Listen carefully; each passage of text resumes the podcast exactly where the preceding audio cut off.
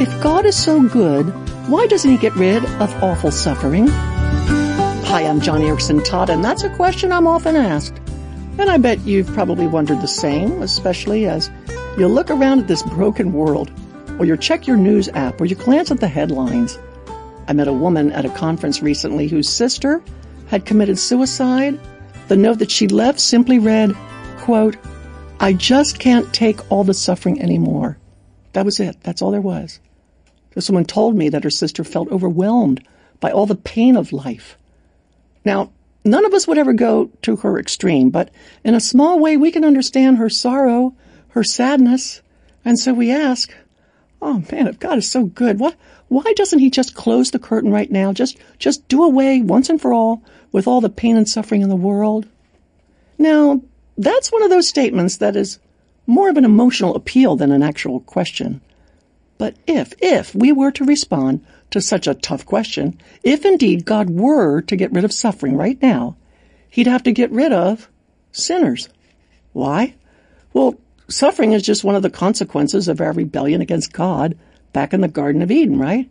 Suffering, along with thorns, thistles, death, pain, and childbirth, is just part of what it means to live in a broken world, a world scarred by sin.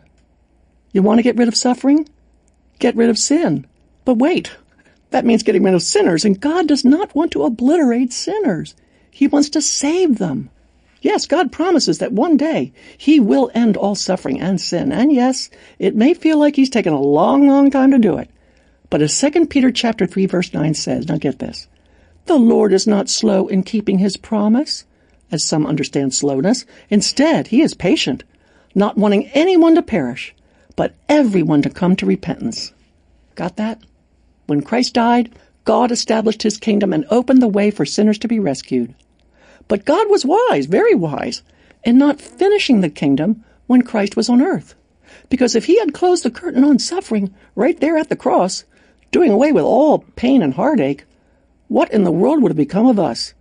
For the last 2,000 years or so, God has been so rich in mercy toward us, delaying closing the curtain on sin and suffering, also that more people, millions more, over the last 2,000 years might come to know Jesus. And I promise you, especially if you suffer, the Bible promises you that just five minutes in heaven is going to be worth all the pain.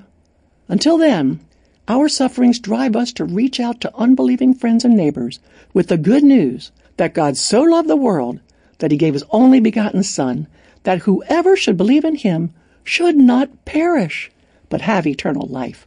Oh, friend, the cost of suffering may be great, but don't you agree that people's souls are worth it? It's the only way I can think about my own suffering. Sure, I'd love to go to heaven and put behind me the wheelchair and all the pain that goes with it.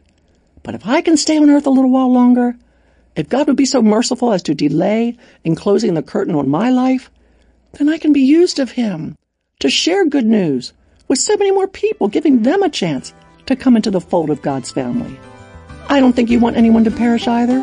I believe you want your friends and coworkers to come to repentance. So join me in believing that their eternal state is worth the suffering that you are facing right now. Share the love of Christ today and be part of bringing others to salvation in Jesus. Oh, and by the way, if you have a prayer request, let me know on our radio page, and our Joni and Friends staff will lift up your need before the Lord. God bless you today, and thanks for listening to Joni and Friends.